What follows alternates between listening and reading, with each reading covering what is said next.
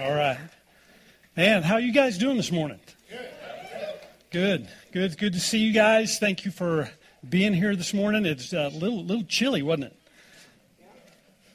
Okay, maybe not. I was a little chilly when I went out to feed our horse, and um, so she's uh, she she's already like in the last two days got a lot of hair. So, anyways, I mean she wasn't bald, but um, but she she put on a lot of hair this last week.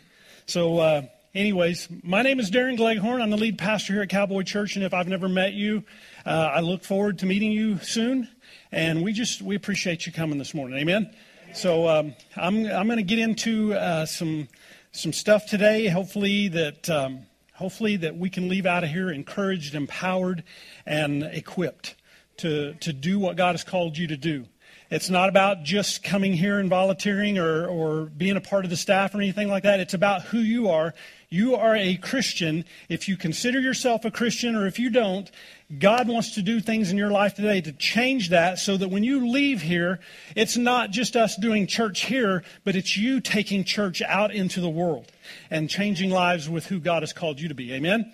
So that's, that's, what, um, that's what I hope happens today. Amen. So if you have your Bible, uh, would you go to Matthew chapter 6? Matthew chapter 6. And uh, if you don't have a Bible, that's okay. You can, uh, you can find an app on your phone to follow along, or if you don't want to do that, we're going to put the scriptures up on the screen for you. And, uh, but that's no excuse for you not bringing your Bible to church because we put it up on the screen. Amen? Amen? All right. So bring your Bible to church when you come, but uh, we'll help you out any way we can. So in Matthew chapter 6, Jesus is teaching a very popular, uh, what has become popular to us as a sermon called the Sermon on the Mount. You ever heard that? The Sermon on the Mount is, is one of the biggest recorded um, sermons that Jesus preached. He, th- he preached three chapters worth, which, you know, generally I preach about five chapters worth when I get up here. I'm learning how to cut back but uh, and be to the point. But the uh, fact of the matter is, is Jesus is ministering here. This is the, the the the recorded one of the recorded sermons that he preached, and and I believe that when he's um, preaching this, I always thought this was one of Jesus' first sermons. I thought it was his first. I thought that, you know, he went into the ministry and this was one of the first ones because of its placement in the, uh, in the uh, Gospel of Matthew. Uh, it's pretty close to the front. So I always thought this was his first message. But what I found out in study is that he had already been preaching for several months, maybe almost a year, whenever this uh, sermon was recorded.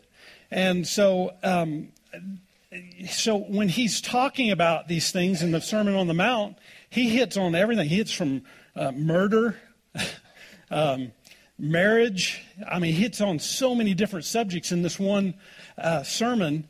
And, uh, but right smack in the middle of his sermon, he teaches or he begins to speak on prayer and how we should uh, pray, how, what the kind of a, a, a, diagram, so to speak, of how we should pray.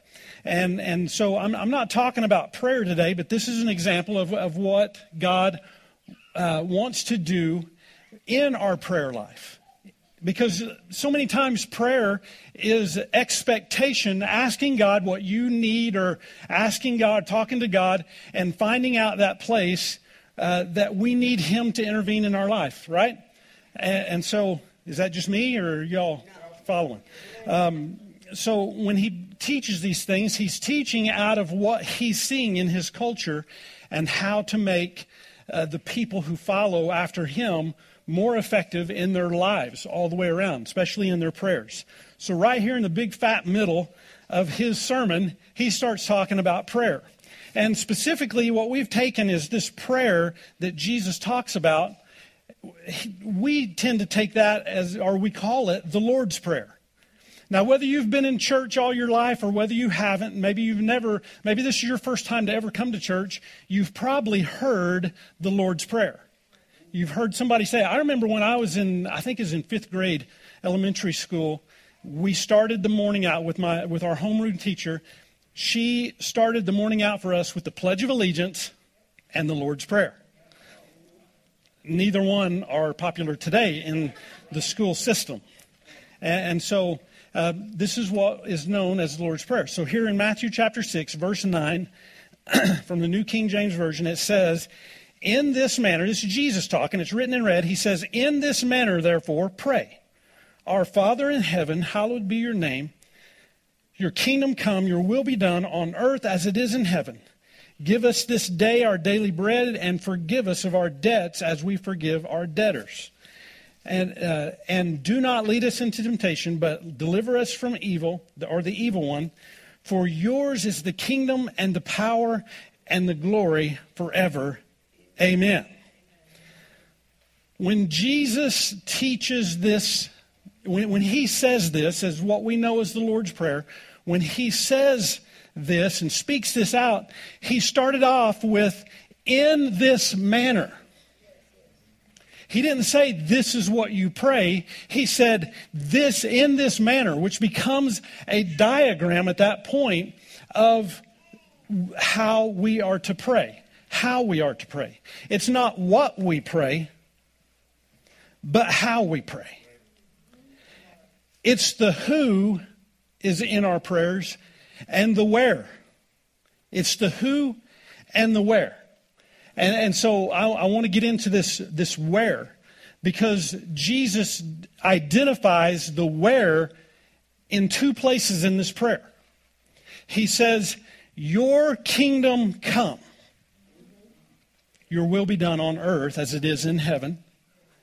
And then he finishes out the prayer, ends with recognizing God's kingdom again, and he says, For yours is the kingdom, the power, and the glory forever. Amen. It is the where. The kingdom is the where. The kingdom is what we've got to understand. Everything, what Jesus is saying here, everything that we do and everything that we are in following Him and learning how to pray flows from the kingdom. Our prayer flows from the kingdom.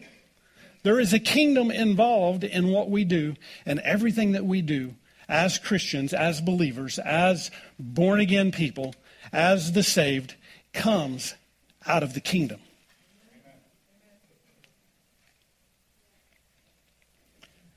Everything comes out of the kingdom.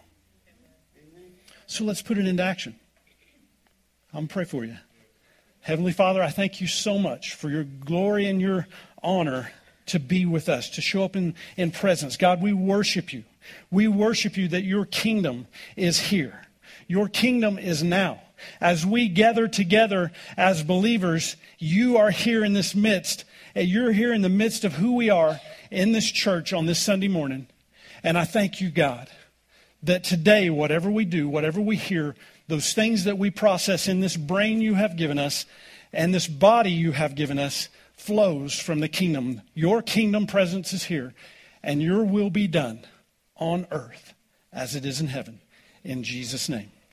Amen. I, um, I personally have been in ministry for almost 30 years.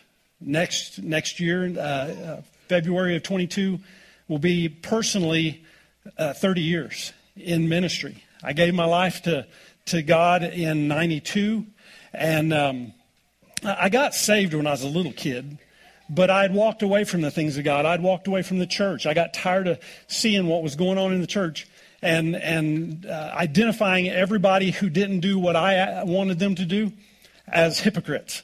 You ever been there? I have. So I, have been in, in ministry or um, been born again and in ministry for about 30 years. Uh, one, when I got born again, um, truly gave my life to God in 92, I felt the call of God on my life to, to become a minister. And so I connected with a friend of mine who was a former PRCA bull rider and turned minister. He wasn't very successful at the bull riding, so I mean, what do you do? You go preach, you know. And and so I connected with him, and um, he and I used to go out and do ministry. We would we would go to rodeos and bull ridings, mainly mainly bull ridings, and we would go behind the chutes and minister to the guys. We would pray for them as before they got on the bull, on their bulls. If they got hurt, we were there to pray with them. And a lot of times when the rodeo or the bull riding would end, we would go into the grandstands and gather some of these people, these guys up and people up to have a little Bible study. You know, and so that's kind of the way I learned to do ministry. I was just helping that guy do what he did, and um, but I had felt the call of God on my life, and so began to pursue that. And and whenever I met Lynette, and we got married, we moved to Texas and was a part of a team roping ministry there. Big difference. I mean, Jesus is still Jesus, whether you're team roping or whether you're riding bulls. But these guys team roping didn't face the danger. These guys, I mean, bull riders will pray. I mean, they will, before they get, they will pray. Team ropers, I, I don't, I don't know. I don't, I never, I never saw them pray for protection. Anyways, they prayed for a good loop, I guess. But, uh, but anyways, so so we would minister these guys behind the chutes. Okay, and and Lynette and I got married, moved to Texas, became part of that ministry. But when we came up here to start this church in May of 2000, um, we we knew no one. There was no one that we knew in this part of the, the country. We'd never spent much time. Lynette had lived here at one time before, long before we got married, graduated high school from this area. But other than that, we really didn't know anyone. And here we are with this cowboy church. So what did we do? But we did what I knew to do, and that's go find a bull riding, go find a rodeo. We, we had church on Tuesday nights only at that time to you know to allow us to go minister on the weekends but also those people who were rodeoing did that on the weekend. And they couldn't come to church on sunday morning uh, the way that they wanted to so we took church to them. And so we began to do that do what we knew uh, to to connect with people in this area. And then people started coming to church now, while we were doing the bull riding, when, when I'd go behind the chutes and minister to guys or pray with guys, there were most of them wanted to pray. Most of them wanted to connect. But there were a few that really did not show much interest. As a matter of fact, when I talk to them, they say, not interested. You know, uh, do, you, do you, you know, do you need help? Do you need, um, you know, what do you need that I can pray for? Well, I'll pray on my own, and I, I'm really not interested. And so there's, there's one guy in particular that goes through my mind, and I'm not going to say his name or anything, but because um, he may be watching. I mean, he's a perfectly good man, but he was not interested in the things of God that I had. He would say hi and then go somewhere else. Um, so, uh, you know, other than, other than him knowing what I do and who I am, he wasn't interested in, in the church thing. One Tuesday night, when we were ministering over at the, the indoor arena we used to be at, one Tuesday night, this gentleman shows up with his family that night. And, you know, at the end of service, I said, you know, if you, you know, need any prayer or anything like that, please come and find me. I mean, we'll be right up here on the front and come and find me. Well, when, when we ended ministry, the, the church time that night, him and his family, he had a wife and two little boys, came to the front and kind of cornered me up a little bit. And dad, the guy who's not interested, began to weep, tears running down his face. His wife began to, to weep. And he told he, he said, I need some prayer. And I said, what, What's going on, man? He said, My little boy, his three year old boy that he's holding in his arms, he said, Today we went to the doctor and the doctor diagnosed him with congestive heart failure, and he's not going to live to be five years old. He had a hole in his heart that they that they could not repair, and they said, um, you know, he's he's going to die soon, and I don't want my son to die. And I said, I'm with you, man. I'm with you. So we gathered up and we began to pray over him, pray over the little boy. And dad is sitting there or standing there weeping because he has not been interested, but this is the only way, besides the doctor, that he knows how to connect to get some comfort for what news had been told to him and his wife that very afternoon. So I prayed, and, and really, guys, I, I never felt anything. Other than my prayer. I didn't feel this huge revelation come over me. I didn't feel this huge dump of anointing on him. I, I, I didn't feel anything. He didn't fall down under the weight of the Holy Spirit. He didn't speak in tongues. He didn't. There was no. I mean, just it's just prayer. Put my hands on him and pray. But the one thing that I prayed, what God gave me in that moment was from Psalm 51. Now, Psalm 51 is a psalm of repentance. It's when David, uh, King David, really screwed up with Bathsheba, got her pregnant, all that kind of stuff, killed her husband, all this. It, it, psalm 51 is not a happy psalm, other than a psalm of repentance. But there's one verse in Psalm 51 where he says, where King David is praying to God, and he said, um, Create in me a clean heart, O God. And when you look up that word clean, it, it, one of the definitions of that word is new. So when I was praying for this little boy, I said, This is all I know is that David said, Create in me, O God, a new heart. So God give him a new heart. And we ended our prayer and we went on about our evening. But the, the man told me, he says, We've got to take him back in the morning and they're going to run some tests and they're going to tell us what we need to do to give this boy the best quality of life while he's here. They're going to, they're going to rerun some tests and all that kind of stuff. So I said, Well, if anything changes, if, if anything changes, because I didn't feel nothing, I didn't feel a change happen. I said, if any, if there's any change, let us know. Just let us know the news of what is going down. The next day, afternoon, this man called and he says, I have a miracle to share with you. He says, when the doctors run all the tests on him, running back through, they did chest x rays and all that kind of stuff. He said, the doctor looks and says, I don't know what happened, because this is yesterday's x ray and this is today's x ray. I don't know what happened, but he has a brand new heart.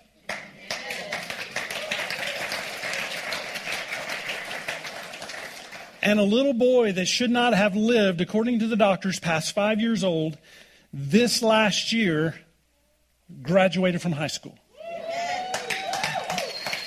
And as, as distraught as they were on Tuesday night, they were equally as ecstatic on Wednesday morning because God had done what we asked him to do. I didn't I did not pray the Lord's prayer for that little boy. But what I prayed is in the manner in the manner of the Lord's prayer. Your kingdom come. Your will be done on earth as it is in heaven. How, how, do we know if it's God's will or not? We know it's God's will when it's His word. And we prayed Psalm 51 over this little boy, and His word, His signs and wonders do not come by themselves, but they follow after the word. And so that was what happened uh, when I prayed, because I prayed, Your kingdom come in that moment. And it resulted in what Jesus said at the end of this prayer is that for yours is the kingdom, the power, and the glory. The kingdom, the power, and the glory did not come from me and Lynette praying for this person. It came from the kingdom of God and we pulled it into that place. And God did what we call a creative miracle. He created in that little boy a brand new heart, something that the doctors couldn't get to, something that the doctors gave no hope for. The kingdom of God gave life to. And, and so he says it's the kingdom, the power, and the glory. The word kingdom there means royal dominion and authority. There was a royal dominion and authority over a hole in the heart, over heart damage. There was kingdom authority. He says, Yours is the kingdom and the power. The word power means explosive ability. God exploded into that, that boy's chest. Are you with me? God exploded his ability into that boy's chest. It wasn't anything that we did, it was just us being a conduit of the kingdom. Amen. And he said the kingdom the power and the glory. The word glory there um, you know the i could give you a definition but i love what the message bible says for that word glory. Um, the, the message bible says ablaze in beauty. Let me tell you something. God's miracles god's kingdom god's heaven is ablaze in beauty he gives beauty for ashes. You know, to say that um, to, to say that the, that little boy is beautiful, he's beautiful because he's in the midst of God's glory. And the beautiful thing in God's glory was a brand new heart. So, thinking about this, this prayer, thinking about what Jesus is saying about prayer of, of who and where it comes from, um, the thing about it is, is that if the, the Lord's Prayer is said by so many believers, just that, just that quote itself. But when we pray, Jesus is asking us to go to another level, a kingdom level. And if we don't have an understanding of the kingdom, the Lord's Prayer just becomes a, a saying. It becomes cliche. It becomes a bunch of words that carry no power. Just when we speak the Lord's Prayer. If, if we don't grasp a hold of the understanding that it is the kingdom of God, not the prayer that works, it's the kingdom of God in the prayer. Um, you know, how many times do people quote this and it does not change their current reality? I mean, if, if, if that's the only thing, if that's the only prayer you know, then, then say it, I guess. But don't let it become cliche. Let it have some power. And the freedom of knowing what Jesus was saying here, the freedom of the outline, the freedom of the manner, the freedom of, uh, of, of what Jesus is saying. He's not saying, say the Lord's Prayer over and over. He's saying, take these principles of the kingdom which is now, and begin to expound on that in your current reality. Let your current reality be soaked into the kingdom of heaven instead of just being a bunch of words. Instead of just being a quote out of the Bible. The thing that I, I, see a lot of times with believers who just quote the Lord's Prayer and think they're doing okay is that, you know, what Jesus said in Matthew chapter 6, verse 7 he says, when you pray, this is before he says the you know speaks the the manner of the prayer. He says, when you pray, don't babble on and on as the Gentiles do. They think their prayers are answered merely by repeating their words again and again. the very thing that the, the, the, the Jesus says so many times we do. And he says, don't, it's, it's not about repeating it over and over. It's about getting to the heart of the matter. It's about getting to the, the, the kingdom of what the Lord's Prayer is saying. I love what the message um, translation says in Matthew 6 7. And, uh, it says this The world is full of so called prayer warriors who are prayer ignorant. They're full of formulas and programs and advice, peddling techniques for getting what you want from God. How true is that? Okay. And, and, and I think about what Jesus is doing here when he's preaching this sermon and having everything to do with, with what's right, what's wrong, and then he's right in the big fat middle of things. He throws in this prayer, and then he goes on and talks about other stuff. But what that tells me is him putting that in there, him putting that in there about the kingdom, is, is that he wants us to be focused on the kingdom understanding the kingdom, diving in and trying to find that understanding of the kingdom of where we're at. Not just pray the Lord's Prayer over like it's written, but to bring him in to your big fat middle.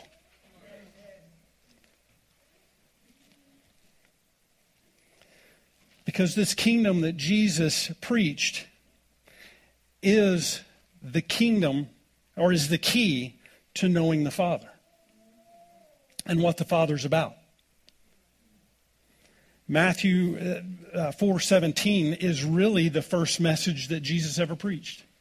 Matthew 4:17 says this, from that time Jesus began to preach and to say, repent for the kingdom of heaven is at hand. Jesus is trusting that we know that the kingdom of heaven is at hand whenever we pray. Because, because the, the, the kingdom of heaven being at hand means, the word at hand means to draw near or to be reachable.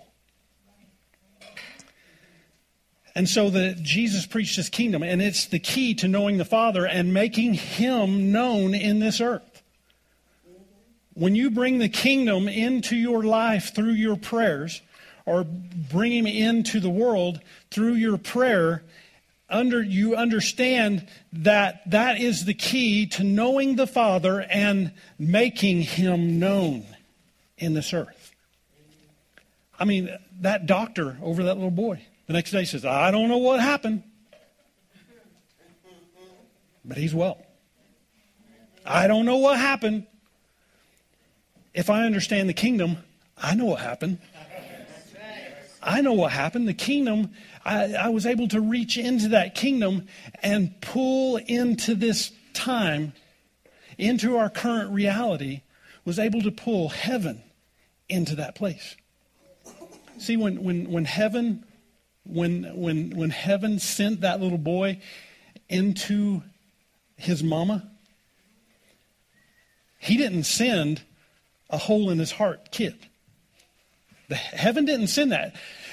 Heaven don't have holes in the heart. He sent everything perfect into that. It was, you know, it was this world. It was the enemy that brought about the sickness in that little boy. And so that little boy in that sickness needed to be pulled, heaven needed to be pulled into his life. The kingdom needed to be pulled into his life. Because when we understand the kingdom and understand that's the key of the Father and making, uh, knowing Him and making Him known in this world, it is the release of heaven into this earth.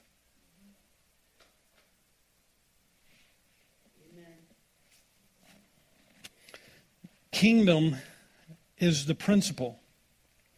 Kingdom is the measure. Kingdom is, as Josh Schmidt said, the standard. The standard. It's the standard of a Christian's life on this planet. This, if you're a Christian, this is your life, guys. It's, it's not about praying the prayer of salvation and uh, I'm good until I get to heaven. No, it's about praying and receiving Jesus. And in receiving Jesus, it's about bringing heaven into here you become a conduit of heaven. You don't, you don't just become a, a, a, person waiting to get to heaven to experience what heaven has to offer. Have Jesus, Jesus is saying that if you understand kingdom, you can bring heaven into now.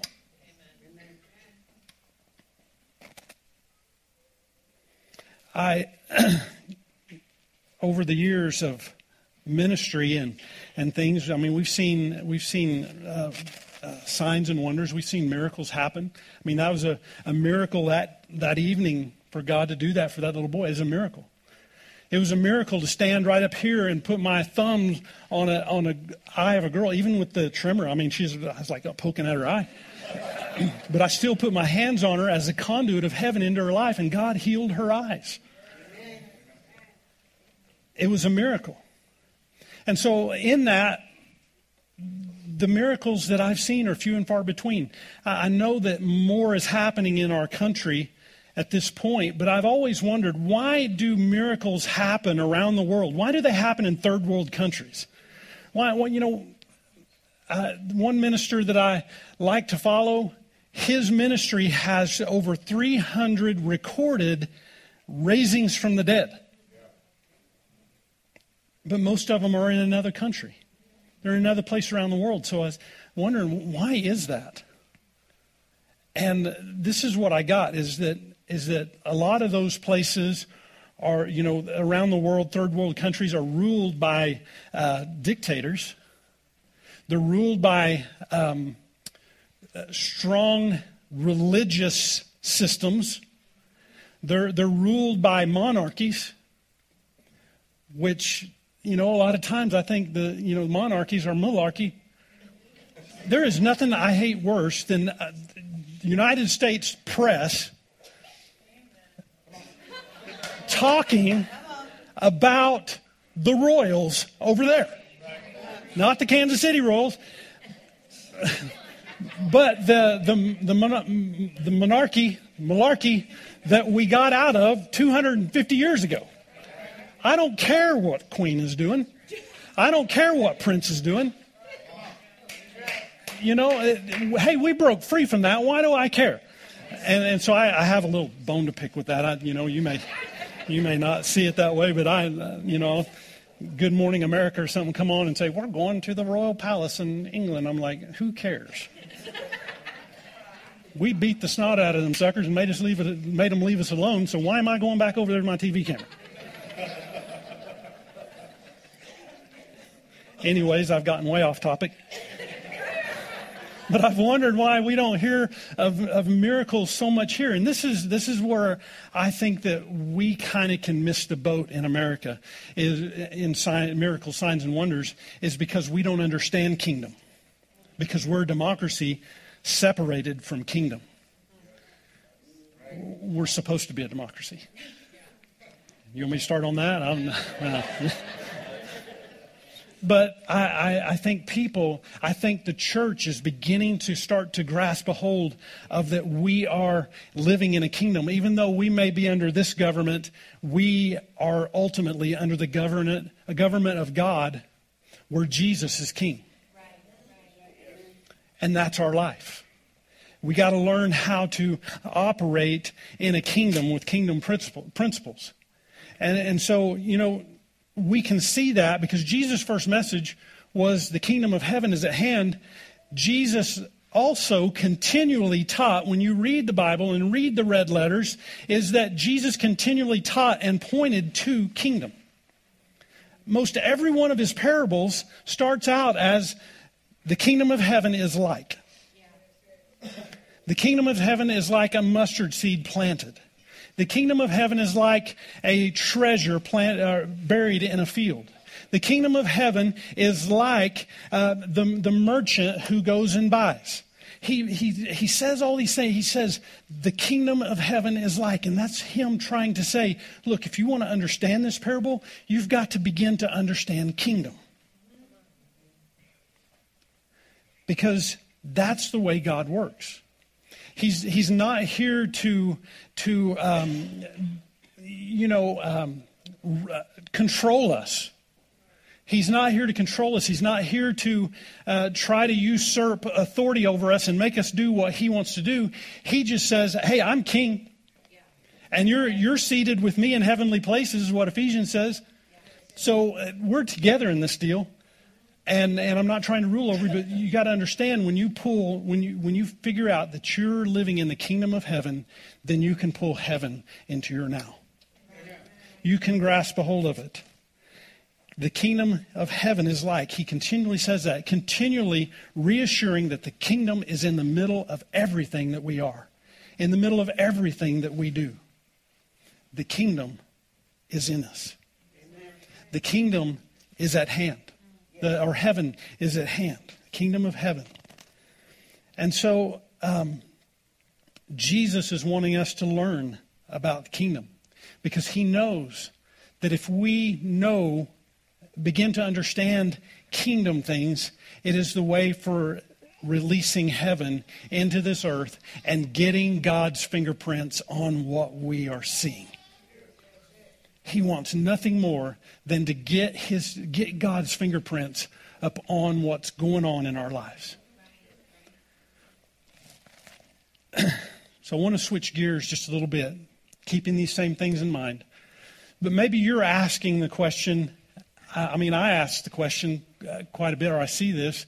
At one time, I, I was seeing that Jesus talked about the kingdom of heaven, and he talks about the kingdom of God. Have you ever read that in the Gospels, sprinkled throughout the Gospels? It's the kingdom of heaven and the kingdom of God. What's the difference? Well, I was looking and studying on some of this stuff. You know, some theologians say that there is no difference at all.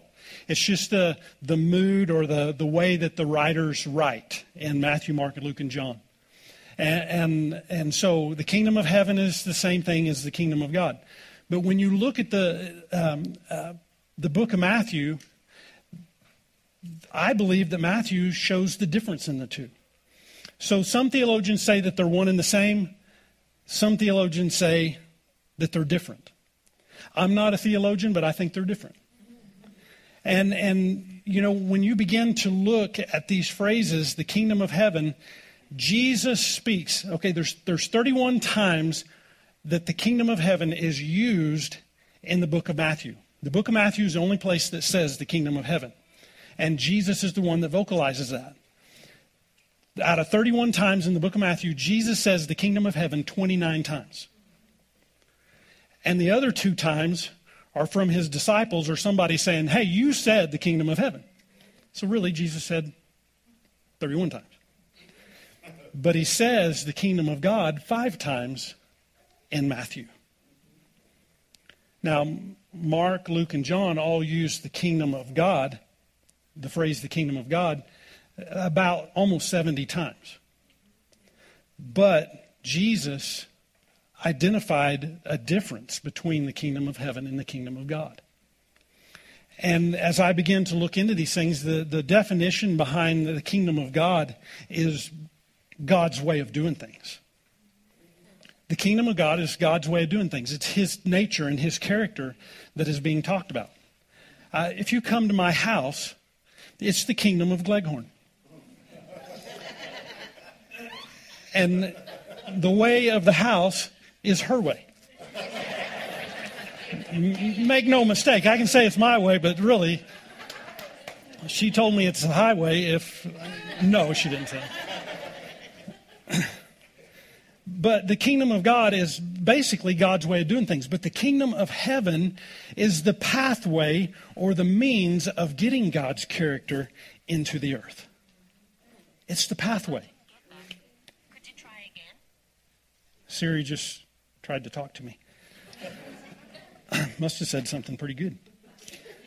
Even Siri's going to get saved. But the kingdom of heaven is the pathway or the means of getting God's character and nature into the earth. So one can argue um, these two points, but it, but it all comes from the same source. The same source heads up the kingdom of God and the kingdom of heaven. And that source is kingdom. It's kingdom. Whether it's God's way of doing things or whether it's the pathway of getting his things into the earth, it's all about kingdom. When you go home today, you're just going to hear this word kingdom over and over in your life. And if you do, God's wanting you to dive in to see what his kingdom holds. Because he wants to use you to get heaven into the earth instead of waiting on us to get to heaven. Because it's all about the kingdom. Jesus spoke in Matthew 6 on focused prayer. And that prayer is kingdom focused. It's the beginning and it's the end of that prayer that he talks about kingdom. Your kingdom come, your will be done on earth as it is in heaven, because heaven responds to kingdom in you. Amen.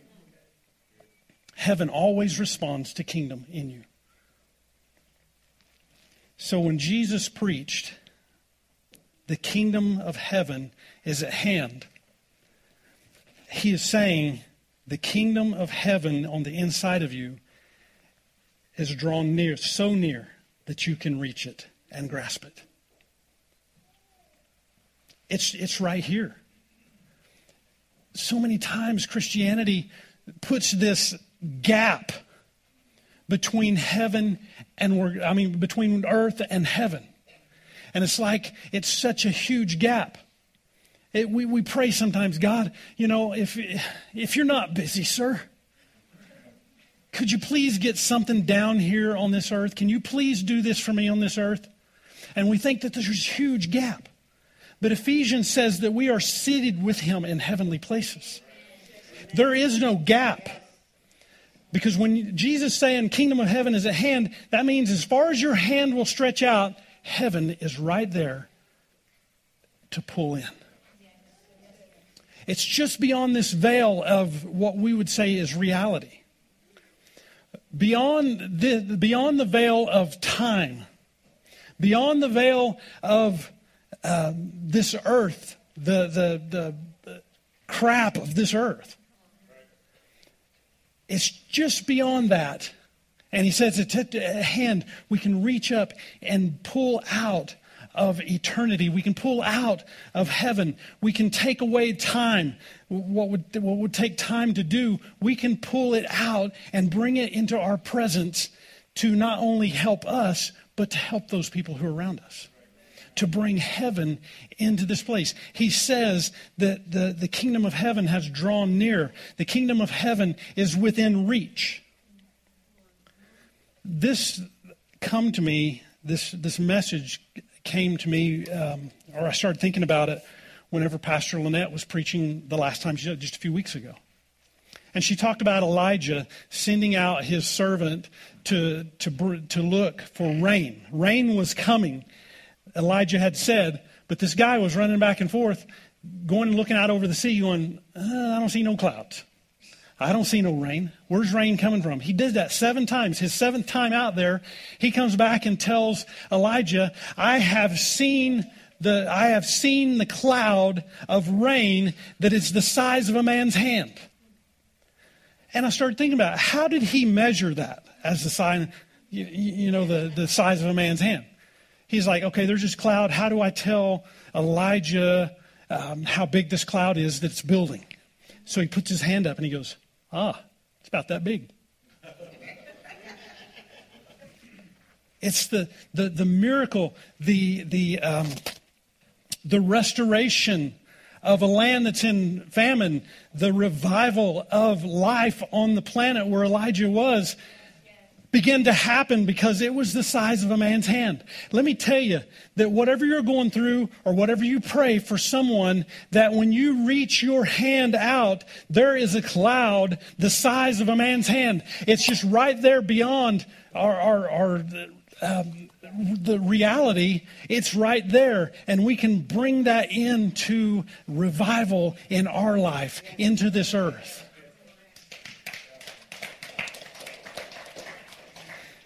And, and that same evening, that Tuesday evening that we were praying for that little boy, we were reaching into the kingdom of heaven to create a path for heaven to come into earth. It was not God's will for that little boy to die. It was not God's will for him to live his life in sickness, trying just to find the best quality of life that he could find. It did not, heaven did not happen to him until we were able to reach and pull heaven into his life. I believe that when we put our hands on that boy, the kingdom of heaven flowed into him. It was so cool. Uh, a few years ago, um, I was diagnosed with this um, issue that's going on in my body I was diagnosed in 2016. Well, in 2017, um, Lynette and I went to California, out to Redding, California, to, to Bethel Church, because they have a they have a thing called healing rooms out there. And so we went out there to the healing rooms, and I'll, I'll make this really quick. Um, we went out there to the healing rooms, and um, Saturday afternoon is the, or Saturday morning is the healing room. So we made an appointment, went to the healing rooms, and when we finally got to the place where they came, uh, three people come and got me to pray for me for healing. And these three young people, bless their heart, I, I love them. They said, Well, what's wrong? And I said, This is what I've been diagnosed with Parkinson's disease. And um, I, I don't. I know God wants to heal me. And one of the young men, this young man, he's probably 19, 18 or 19. He looks at me and says, "What's that?" Okay, this. I said, "See this? That's the effects." And, and, so they began to pray for me, and it was great. It, it, I mean, they they reached into heaven and and said, you know, heal this man, you know, and, and they, they, prayed for me for a good thirty minutes, you know, rubbed the hair off the top of my head, pushing me back and forth, praying, and I and I love that. And I, and I left out of that room that day, you know, just disappointed because there wasn't really something huge that happened, and that's my humanity. I left out of there. I was a little disappointed and everything. I thought, well, we're going back to church tomorrow, going back to Bethel Church tomorrow for the service. Maybe God will do something between now and then because I was still having the tremors and, and the things going on in my body. So we go into the bookstore and we're buying a bunch of stuff, hoping that we were not overweight in our bags coming back. But we, we bought a bunch of stuff, and, and when we went to the counter and stood there at the counter waiting on the guy to, to ring up our bill, there was another guy standing on the other side of the counter that was right beside me. And he's talking to the cashier guy. And, and he's talking, and the cashier guy is looking at me like, get him out of here. Because this guy's just yakking him. Yak, yak, yak, yak, yak. And then I feel the head turn. And he said, God's got a word for you. I'm like, okay. I mean, I just got prayed for in the healing rooms. A little disappointed, but standing here checking out some books and some Bibles and stuff. And he says, Come come with me. We paid for everything. We went out in the hallway and he said he said, I want to pray for you. I said, All right, pray. So he began to pray for me, and as he's praying for me in the hallway, he goes, God, I am going to reach into heaven and pull this man a new brain. He said, Put this new brain in him. Give him a new brain stem and a new brain. These people didn't know that Parkinson's was a brain problem. But this man knew that. And he reached into heaven and gave me a new brain. I got a brand new brain, whether you guys see any effect of it or not. And my wife is very thankful that I have a new brain. But I received that. I received a new brain because he knew how to reach into heaven and bring that into me. And when you guys begin to see the effects of what's going on in my body begin to leave, it's because my new brain is taking over. It's because I got a brand new brain. And so I'm thankful for that man. I'm thankful that God did have something for me there. It may have not took place in the healing rooms so much as it took place to a random person who saw me and said, I've got a word for you. God is talking to me. The kingdom of heaven is at hand. See, we, we live, we live. If you're a Christian, if you consider yourself a person who is a Christ follower, if you consider that, you live continually in a realm of an open heaven. Heaven's not closed off to you. You are a conduit of heaven. You are a person who lives in the kingdom and under the authority of the kingdom of God, the kingdom of heaven. And heaven is open to you. That's why it's so important for you to understand that church doesn't just happen here. You are the church and you happen wherever you go because you live in a kingdom of open heaven and you have the ability to bring heaven into this earth. Amen? You have access to all that heaven has. Heaven doesn't have cancer. Heaven doesn't have Parkinson's. Heaven doesn't have congestive heart failure. Heaven doesn't even have, if you live the rest of your life perfectly in health, heaven still has, uh, heaven does not have debt. Man, everything that this earth could try to offer you, heaven is better. Amen. We are seated in heavenly places in Christ Jesus. So here's, here's what I want you to do today. Right where you're sitting, would you just reach your hand out as far as you can go? Try not to hit the person in the back of the head that's in front of you, unless they need it.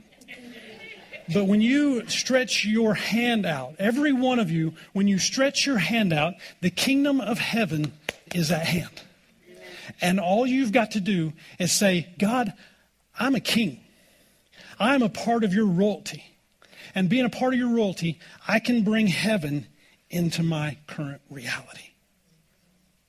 That's how powerful this reach is. That's how powerful that God has put heaven right there. Kingdom of heaven is at hand. It's not about us having to create heaven in a moment, but it's just about being a conduit of letting his kingdom come. And you just grab whatever it is and you bring it into now for yourself, for somebody else. That's what living in the kingdom is all about. The kingdom of heaven is at hand. Amen. Amen. Reach out again. Grab what's there. Grab what's there and bring it back in.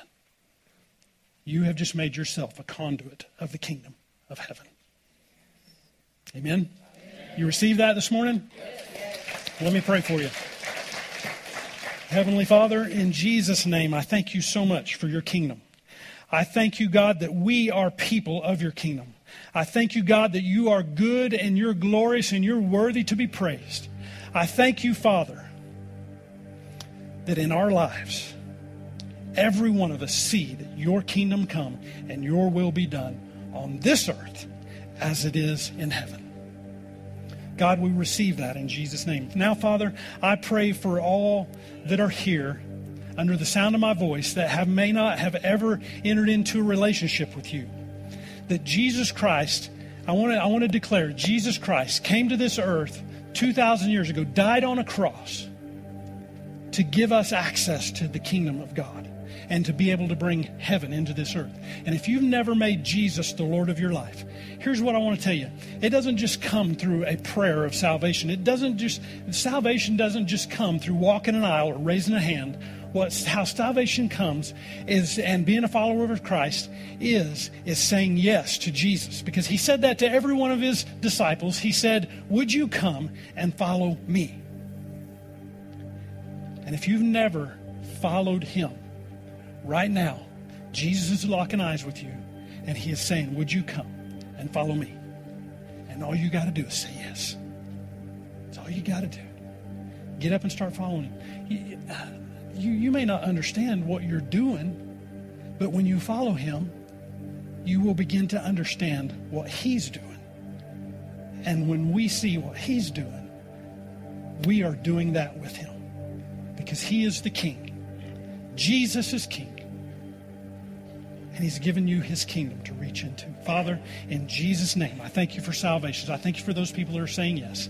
And I thank you, God, for what you're doing and bringing restoration in our lives. In Jesus' name, amen. Amen.